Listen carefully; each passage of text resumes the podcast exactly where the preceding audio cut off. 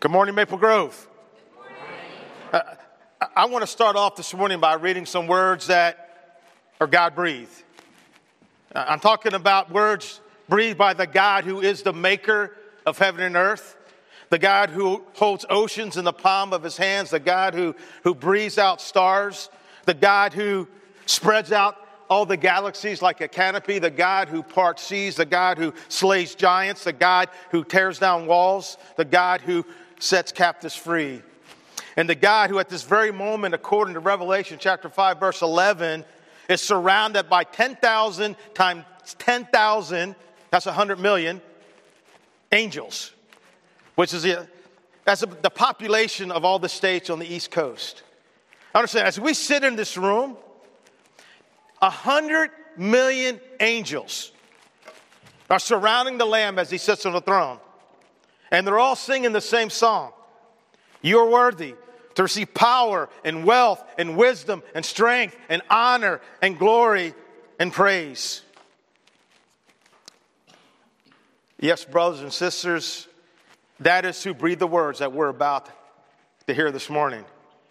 And I thought I would give a little bit of context about whose presence we're in and whose words we're about to hear. Uh, like maybe it's not a bad idea for us to fully lean into his words today and pay attention. Amen? He's worthy. And here, here's some words that are going to set up our conversation for this morning.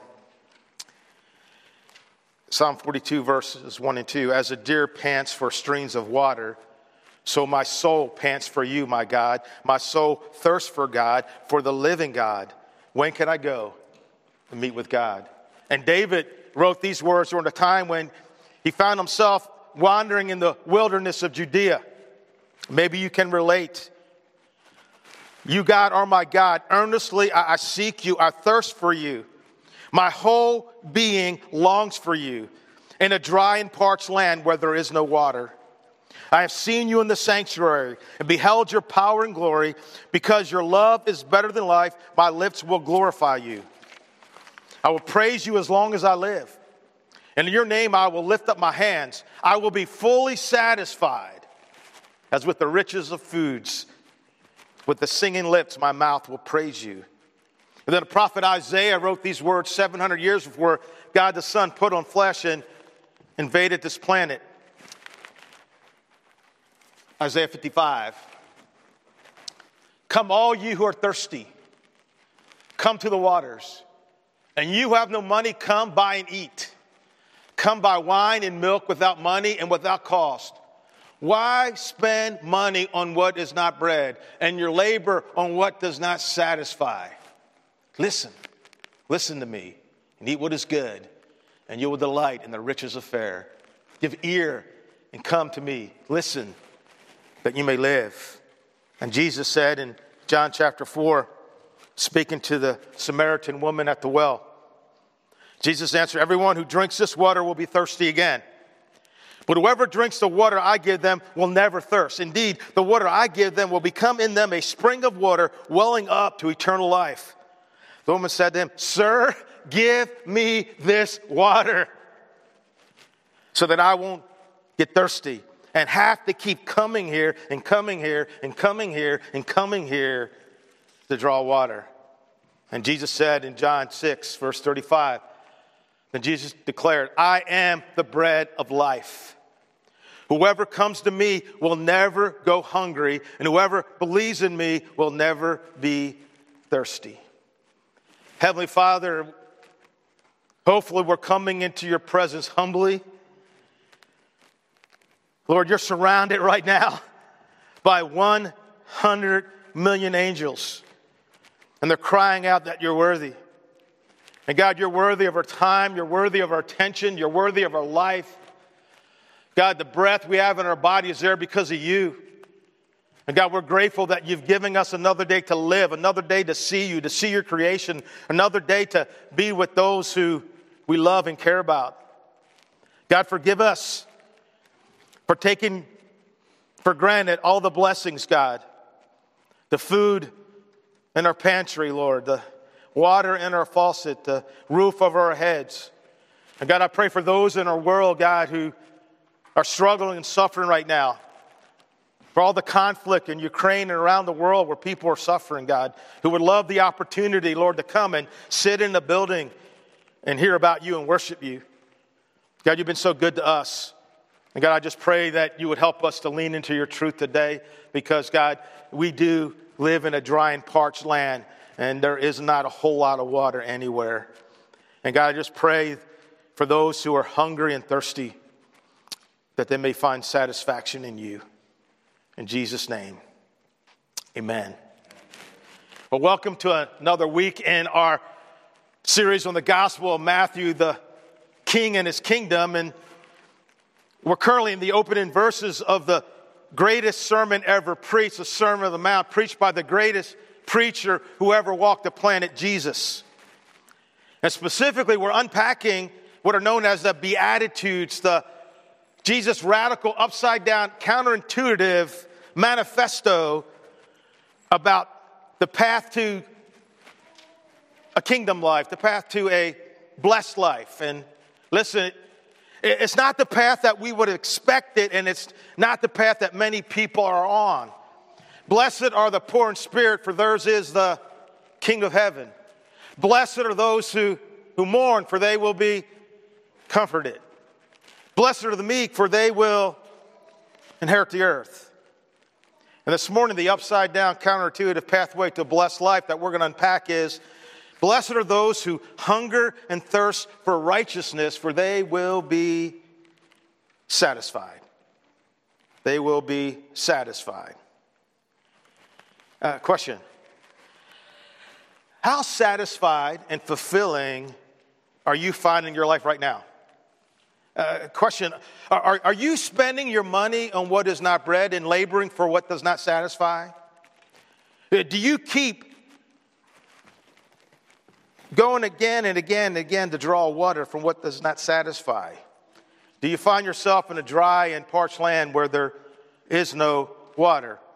Uh, like, like on a scale of 1 to 10, like a 1 being, I don't even know if I want to get out of bed in the morning. And a 10 being, I don't even want to go to bed because my life is so stinking good, I don't want to miss anything, all right?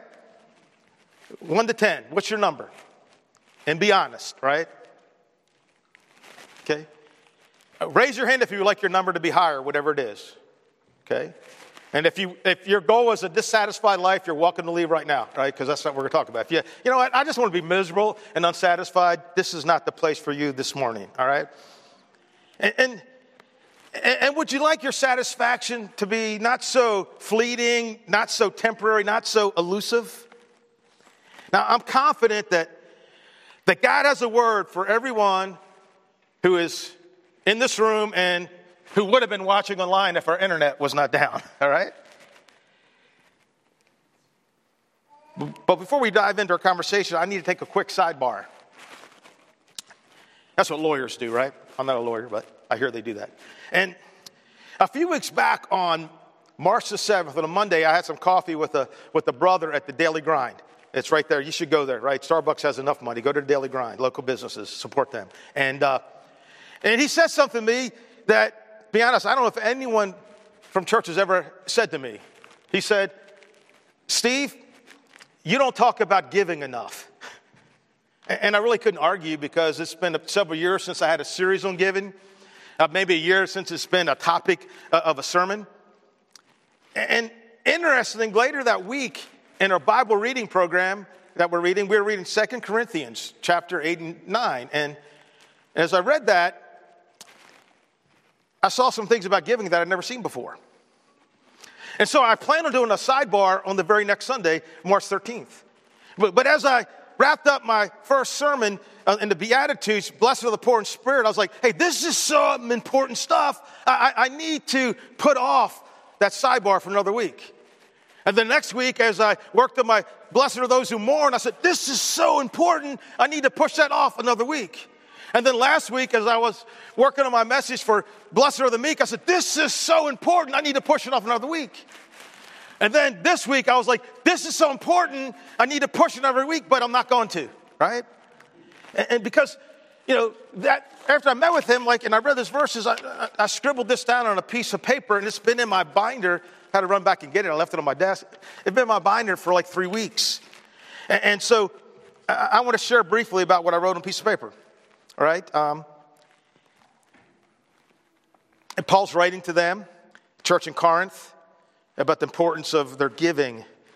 2 Corinthians chapter 8, beginning at verse 1, he says this uh, We want you to know, brothers, about the grace granted to the churches in Macedonia. During a severe testing by affliction, their abundance of joy and their deep poverty overflowed into the wealth of their generosity. And I was like, whoa, let me see if I can write out an equation for this, right? So, severe affliction plus deep poverty equals abundance of joy and wealth of generosity. That's some crazy stuff, isn't it? He says, I testify that on their own, according to their ability and beyond their ability, they begged us. Let us give, let us give, pass the plate again and again, right? Begged us insistently for the privilege of sharing in the ministry of the saints. And not just as we had hoped, instead, they gave themselves especially to the Lord and then to us by the will of God. And then in chapter 9, Paul encourages them hey, you know, you make this promise about giving, uh, you really should keep that promise. And he tells them in 2 Corinthians 9, 6 through 8, Remember this the person who sows sparingly will also reap sparingly, and the person who sows generously will also reap generously. Each person should do, should give as he decided in his heart, not reluctantly or out of necessity, for God loves a cheerful giver. And God is able to make every grace overflow to you so that in every way, always having everything you need, you may excel in every good work. And then Paul goes on to say in that chapter 9 that, that when they give as they promise that they'll provide for the needs of many people, they'll prove that their faith is genuine, and what, when they give, it'll bring many thanks and glory to God. And then Paul says this. He, he says that this generosity that they were displaying is all because of the surpassing grace of God that is in them. And then he concludes by saying this Thanks be to God for his indescribable gift. And so, what is that indescribable gift? I always used to think it was, you know, uh, Jesus, all right, you know, or grace, which are definitely indescribable gifts. But in the context, the indescribable gift seems to be the grace of God in us that results in this powerful act of generosity, even in extreme poverty. Thanks be to God for the grace of God in us that moves us to give according to our ability and beyond our ability. Amen? And, so here's the deal your giving to his church matters.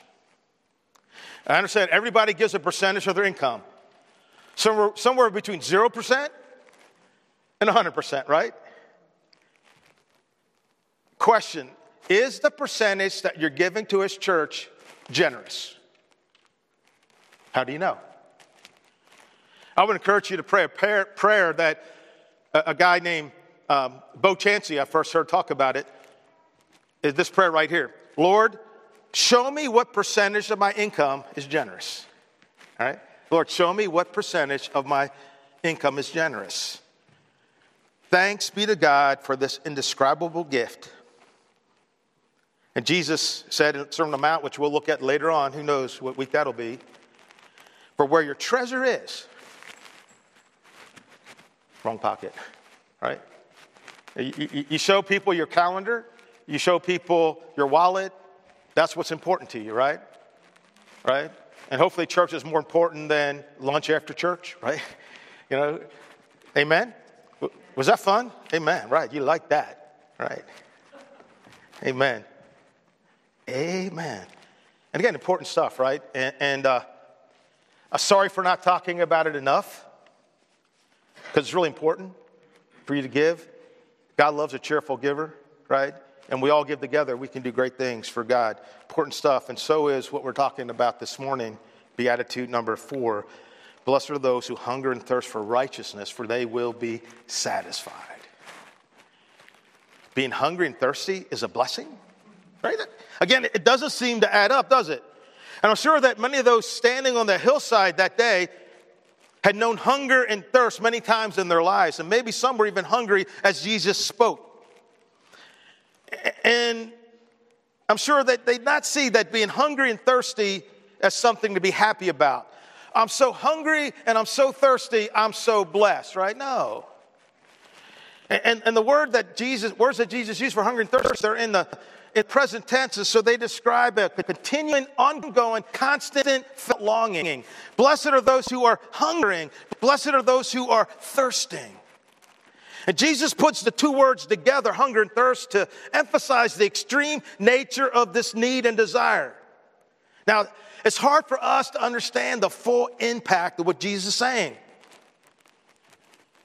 So we need to put ourselves in their shoes, but it's not easy for us to do because today almost none of us have known real hunger and real thirst, right? In fact, I was trying to think of an example of when I was extremely hungry and thirsty and desperate as an example, but guess what? I couldn't find one.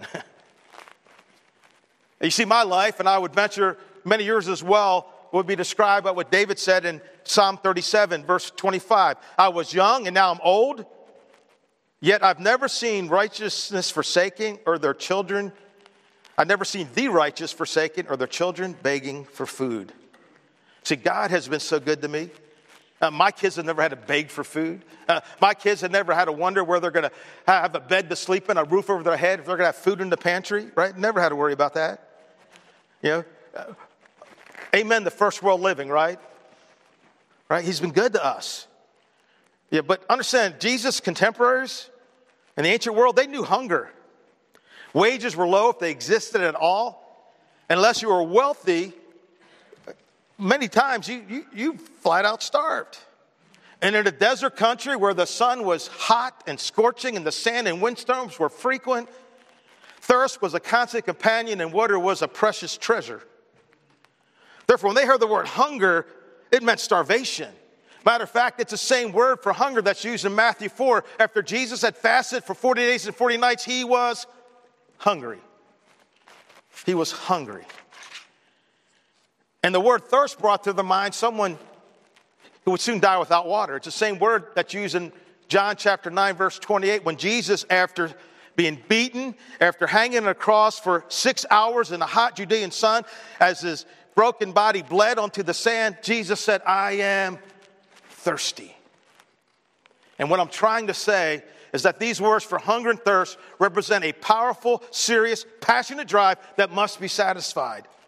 It's not the hunger we feel when our Grubhub is five minutes late, right? Or, man, I'm starving, I haven't eaten in two days, two, two hours rather. Blessed are those who hunger and thirst for righteousness. For what? For righteousness. What does that even mean? Like, how do you hunger and thirst for righteousness? And how can we ever, how are we supposed to do it, right? If we don't know what it means, if we don't know what it means, how will we ever be satisfied? And we're going to answer those questions a little later on because they're important questions. Jesus says that those who hunger and thirst for righteousness will be satisfied. The word for satisfied is the Greek word cortazo. I like to say cortazo, right? Italian. That's what they say. Cortazo, right? And it means to be fattened up, right? It was commonly used for the feeding and fattening up of cattle, right? So if you can picture a well fed, filled up hefty, happy cow, pigging out, just grazing in the meadow with all the food at once. That's a picture of being satisfied. It was a word that Jesus used uh, in Matthew 14 when it says they all ate and were satisfied with 12 baskets left over. Jesus used this word in Mark 8 when he says, Let the little children eat and have all they want. Blessed are those who hunger and thirst for righteousness, for they will be satisfied. And, and here's what I know like, these have been my observation over the years. People are hungry, people are thirsty, and countless people are unsatisfied and unfulfilled. And tragically, I think the lives of many people in our world today, and even in the church, could be summarized by a song I heard on June 17th, 1979, as I drove from Baltimore, Maryland to Veterans Stadium in Philadelphia And unfortunately, we had a karaoke set up for you, but internet's down, and I'm not going to solo it today. Uh, sorry to disappoint you, but a guy named Mick, last name Jagger, sang this song about I can't get no satisfaction, and I try and I try. I can't get no. I'm driving. Okay, no, I'm not going to do it. I had the karaoke. We're going to do it together. It was so incredible and amazing. And, and I just don't know what happened, right? But 50 plus years later, and they still can't get no satisfaction. And that's the way life is sometimes, isn't it? We try and we try and we try, and we're still empty and we're still unfulfilled. And listen, if, if your satisfaction level is kind of low, the problem isn't God. You see, God's greatest desire is actually for us to be satisfied. He said in John 10, verse 10, he says, My purpose is to give them a rich and satisfying life. Okay, so think this through. So, so we all, every one of us, want to be filled and satisfied, and God wants us to be filled and satisfied. What gives? What's the problem? Why can't we get no satisfaction? And the reason is because we try to satisfy our hunger and thirst with the wrong things. Things that will never fully, ultimately, ongoingly, actually, a word, I thought I made it up, was very disappointed. I looked it up this morning. Ongoingly is a word. I thought I'd make that one up. All right? And it's not a new phenomenon for God's people. In fact, the prophet Jeremiah wrote about this very thing in the second chapter of his book. Has a nation ever changed its gods? Yet they're not gods at all. But my people have exchanged their glorious God for worthless idols. Be appalled at this, you heavens, and shudder with great horror, declares the Lord. My people have committed two sins. Sin number one, they've forsaken me, the spring of living water. Sin number two, they dug their own cisterns, broken cisterns that cannot hold water. I mean, what thirsty person would choose a broken cistern to drink from rather than a pure running stream? Like, seriously, what would you choose? I, I don't know about you, I, I'm going for the spring of living water. It'd be crazy not to. It'd be crazy to choose a broken cistern, a broken well that can't hold water. Yet, people do. We do. I do. You do all the time. And there's basically, I think there's three common broken cisterns that many people look to for life and satisfaction. One is relationships. See, many people think if they, if they can just find the right relationship, then their life will finally be satisfying and fulfilling. Do you know anyone like that? Have you been anyone like that? Are you anyone like that right now? And they search and search for Mr. or Mrs. Right. And when they finally have found him, that's funny. Uh, and when they finally have, when they finally have found him or her, they get together and they're like, it's so fulfilling. It's so wonderful. Everything's great. But after a while, they discover not only is their partner good at filling their cup, they're also good at poking holes in their cup and draw anything out of them, right? And I won't say, have you say amen because you may get in trouble when you go home, right? But that's the truth. I can fill and I can poke holes in my wife's cup. And she's nodding her head. She agrees. And I won't say anymore. And, and they, well, if it's not a spouse, maybe it's kids, right? If I just have a child, right? And, and they help. But let me tell you, children can also poke holes and drain their cup. Parents can get amen? amen. And guess what, parents? We're pretty good at poking holes in our kids' cup and draining their cup. Can I get an amen? All right. And, and friends, right? They're good. We love friends. We should have friends, but guess what? Sometimes they let you down, right? Sometimes they disappoint us. And here's the problem is see, see, when you're looking for life from another person, guess what? They're looking for life from you. And sometimes a relationship like two giant sponges that are just soaking up the life from each other. Uh, why do we get hurt? Why do we get angry and frustrated with other people? If we look beneath the surface emotions of anger, it's because we're expecting life from someone and they are not cooperating very well, right? That, that's what the deal is. Now, don't misunderstand me. Relationships are awesome. God said it's not good for man to be alone. Our, our second core value is that, our third core value rather, is we do life together. We believe in community, authentic community, right? Nevertheless, all relationships have their satisfaction limit, right? I only go so far. Everyone who drinks this water will be thirsty again. Broken cistern number two is possessions. If I just had more stuff, had more money, had me a Tesla, had me that vacation home on the beach, if I just had more stuff, I'd be satisfied. I get it. I mean, I've been there and bought the t shirt more than once, right? I remember one time, as silly as it sounds, in, in Bible college, I was, I was like, if we just had a minivan like everyone else did, for our kids. Life would be great. Got a Chevy Astro, it wasn't so great, right? This is for like a day. This is so awesome. Not really. You see, possessions only give us temporary satisfaction, right? You ever gone to a garage sale? when they bought that, this is so awesome. Just, okay, $5, $2, just get it out of here, right? And we're trading in that car. We're putting up a for sale sign because this house is going to be the house. This is my forever home. And we build bigger barns and bigger barns and bigger barns, right? Like the guy in Luke 12. And over the years, I, have known people who've had a lot of stuff and were not very satisfied. I know people, you know, who've had very little, who lived in a bad part of town, whose home had bars on their windows. and every time you're around Sarita Olson on so- Social Security, she just leaked joy and contentment and, and happiness. And let me tell you, when you're around Sarita Olson, you cannot help from getting wet.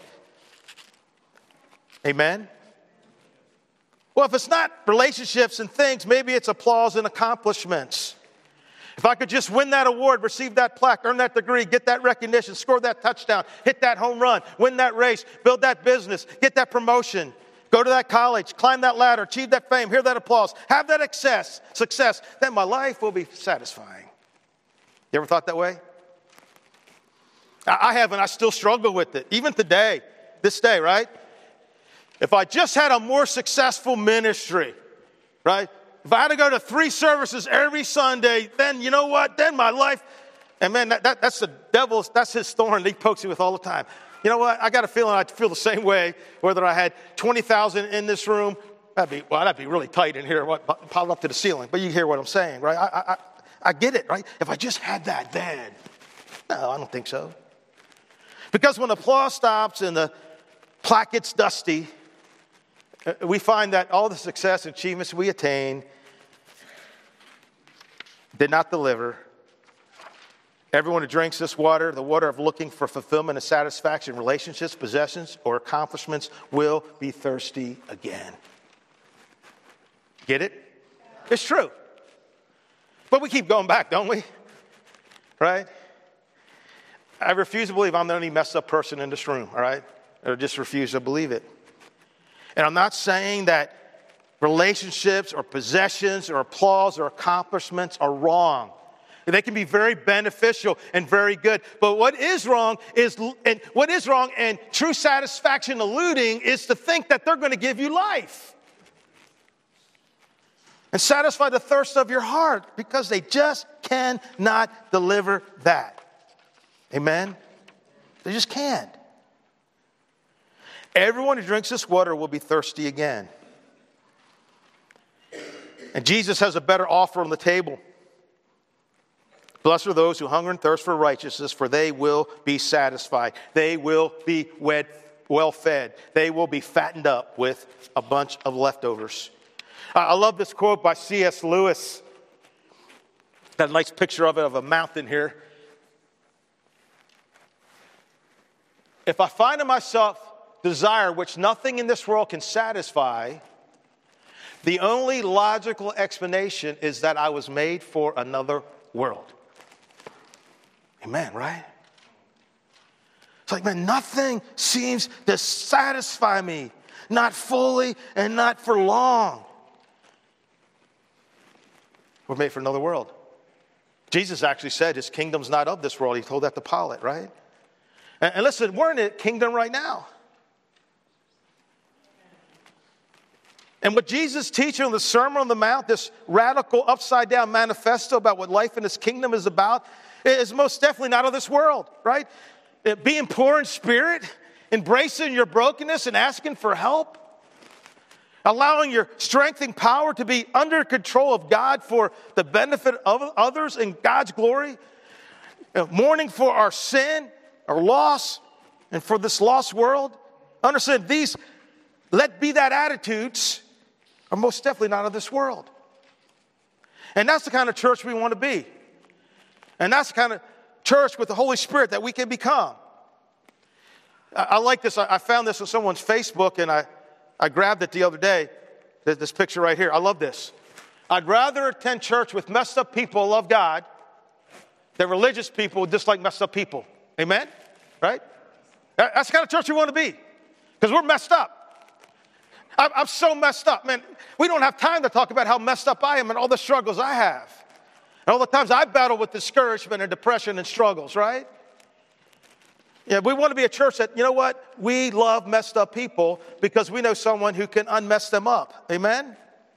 And, and, and, and here, and here's the final point in your notes, and, and, and, and, and I'm going to do this. Boom, right?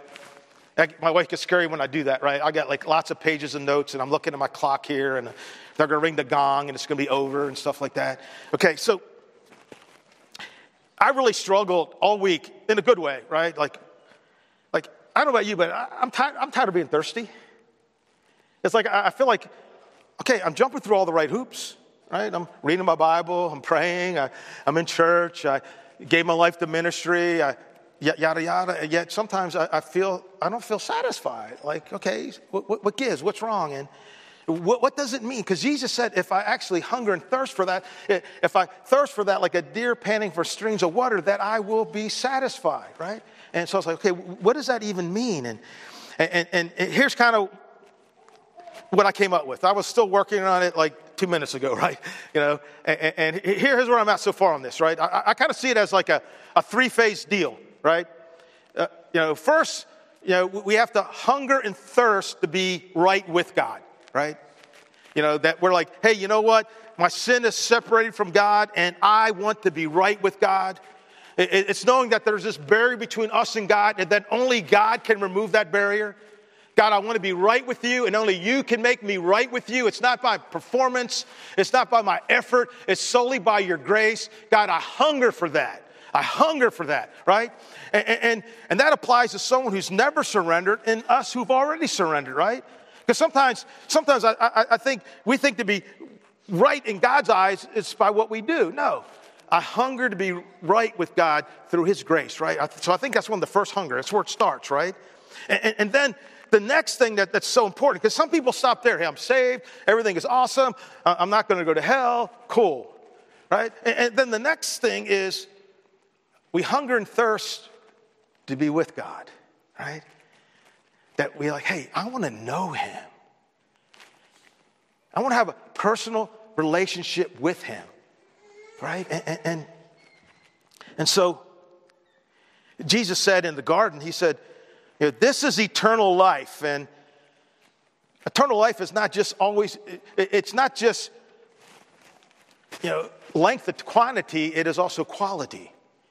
See, eternal life is this fulfilled life, this satisfied life, this real life that we have in Jesus. And he says, This is eternal life that, Father, that they know you and that they know me, right? And, and, and so, see, when we hunger and thirst for God, we see. To be filled by God, we have to be hungry for God.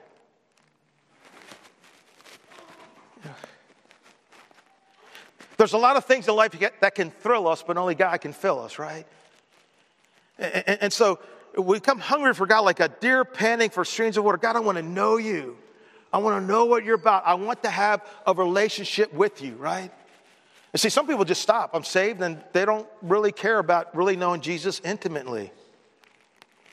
And, and, And so you want to know God, you read your Bible, and these are all the hoops you go through to help you put you in a place where you can know God. And this next one is kind of that it's this.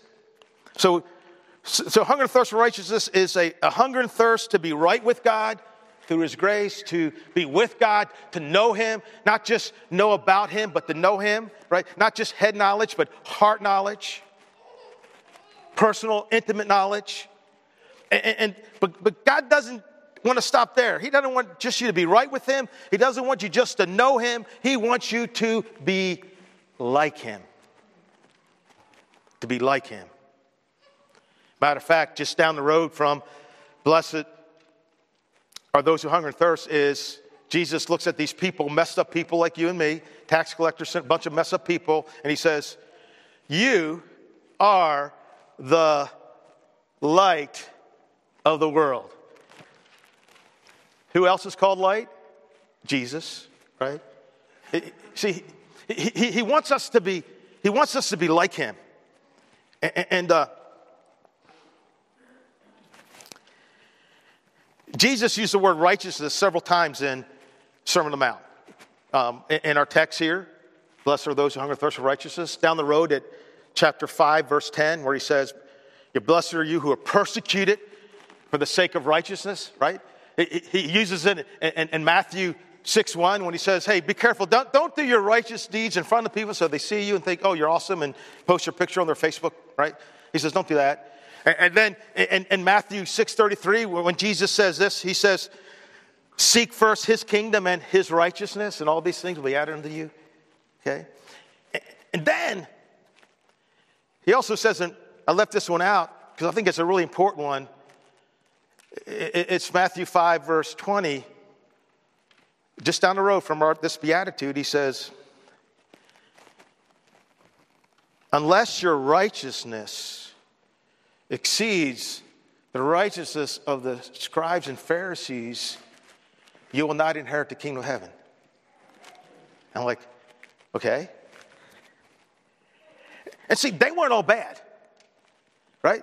I mean, these guys read the Bible, memorized scripture, they prayed all the time, right? Uh, they never missed a synagogue service. They brought their 10% to the temple.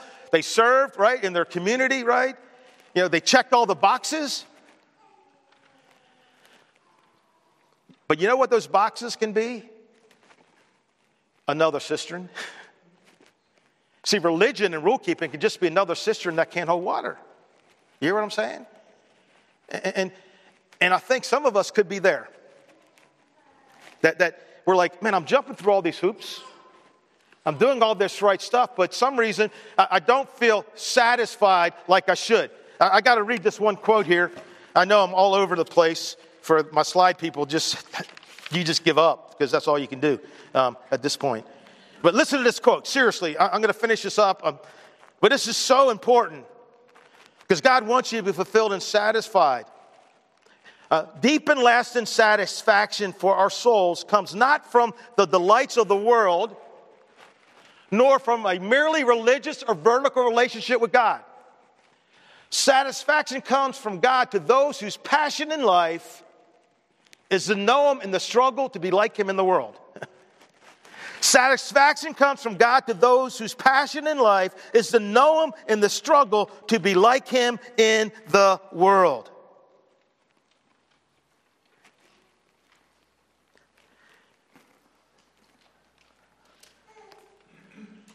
Unless our righteousness exceeds that of the scribes and Pharisees.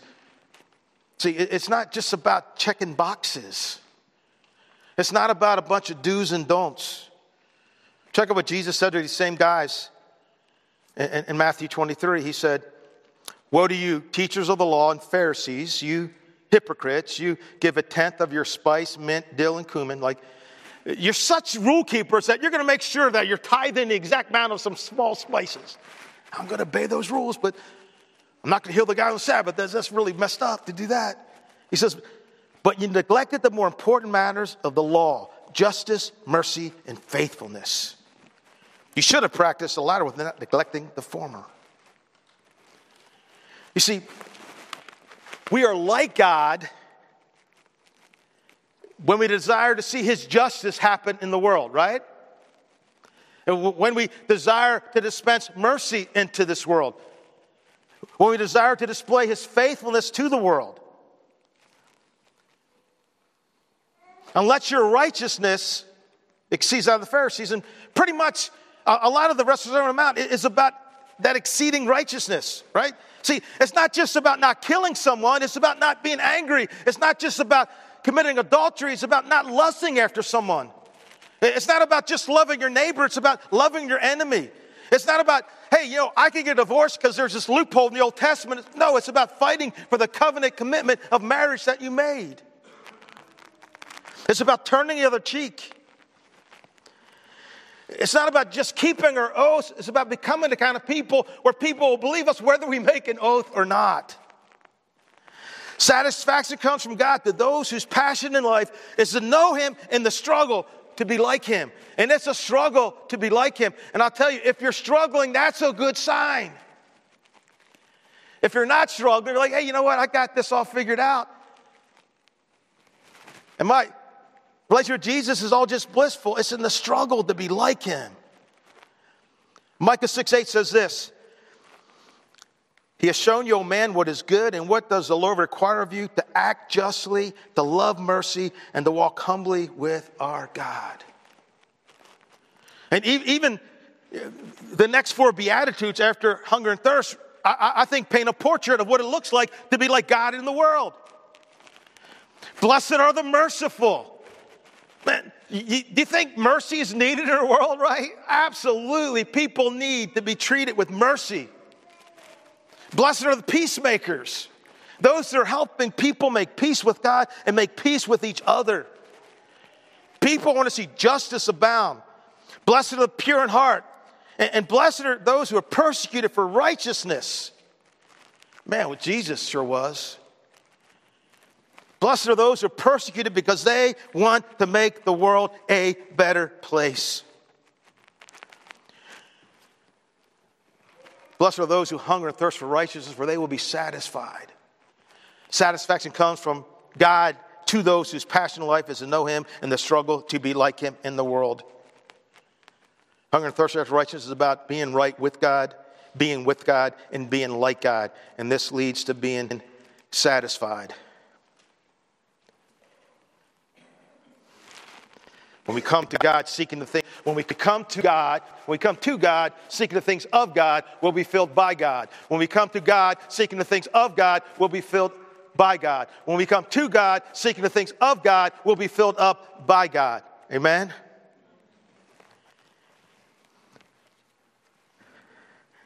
Taste and see that the Lord is good.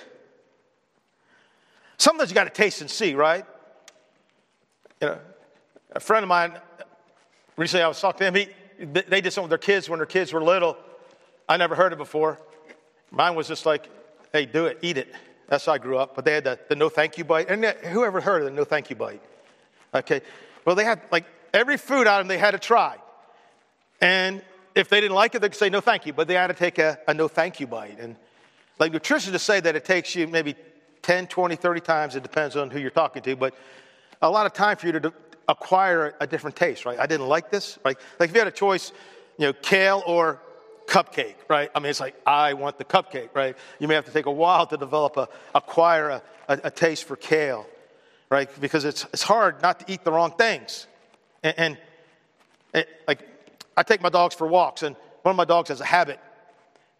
And I have to yell to my dog, stop eating poop, right? stop eating poop, right? Stop. Stop it, stop it. You know, and I have to run and chase them. Stop eating poop. I just don't get it. We got food at home. Stop eating poop, right? Turn to the person right left and tell them, stop eating poop. Stop eating poop, right? Stop eating poop. Stop thinking that the wrong things are going to satisfy you. It is.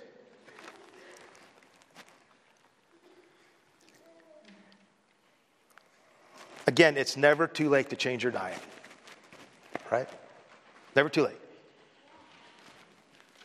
The hunger and thirst for righteousness, the hunger and thirst to be right with God, to be hunger and thirst to be with God, and the hunger and thirst to be like God in this world that he loves so very much. Father God, we love you. Hey, God, we need you. Thank you for your patience with us. Because, God, I, am like my dogs in the back 40 of the church, Lord. I run around and decide I'm going to eat poop, that I'm going to eat things and think they're going to satisfy me, and they don't, and I wonder why. And yet, God, you prepared a banquet for me. You prepared this feast that I can eat and be satisfied and never hunger or thirst again. And God, I, I pray this morning you'll be with us. And I pray for those who need to hunger to be right with you. Maybe it's the first time, God, they need to make a decision, or, or, or maybe they're thinking being right with you is about earning and performance. It's not. And God, I pray for those who need to be hungry, God. They never develop the taste, God. I pray they'll taste and see that prayer is good, and taste and see that the word is good, and taste and see that being in church and community is good.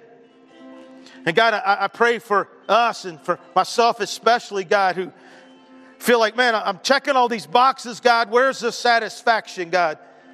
God, help me to strive and struggle to be like you in this world, to love justice and, and mercy, and strive for peace and purity of heart.